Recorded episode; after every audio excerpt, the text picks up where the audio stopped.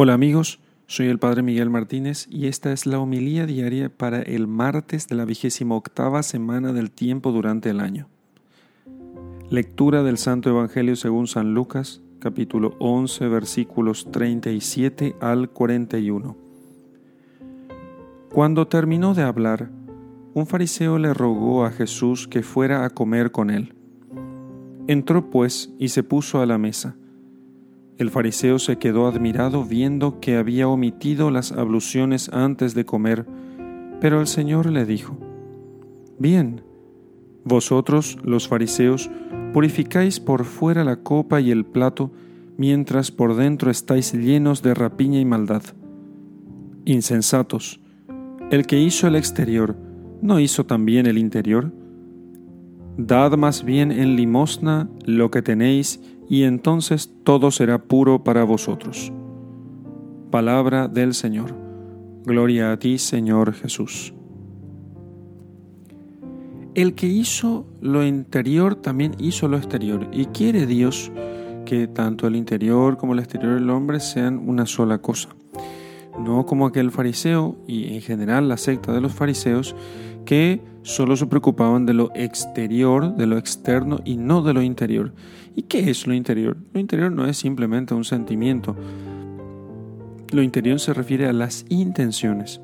Cuando el Señor dice que eh, den limosnas, ¿eh?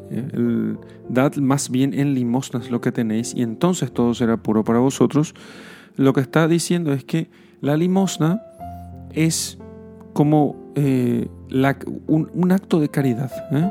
Cuando damos limosna de lo que tenemos, nosotros estamos siendo caritativos, estamos buscando sostener al otro en sus necesidades. Entonces, los fariseos ciertamente daban limosnas, pero no lo hacían con la intención de amar al prójimo, sino solamente de cumplir exteriormente la ley.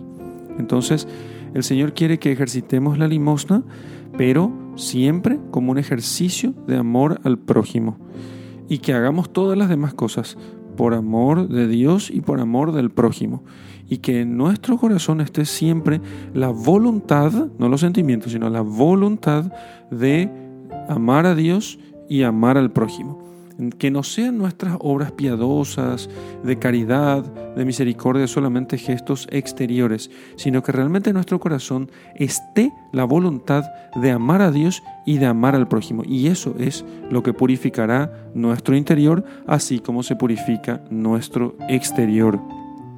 Que no sea entonces nuestro corazón todo lleno de maldad y de rapiña, de hurtos y de robos, de deseos de hacer el mal al prójimo, sino que nuestro corazón esté lleno de la voluntad de amar a Dios y de amar al prójimo, como así como el Señor nos amó a nosotros. En el nombre del Padre y del Hijo y del Espíritu Santo. Amén.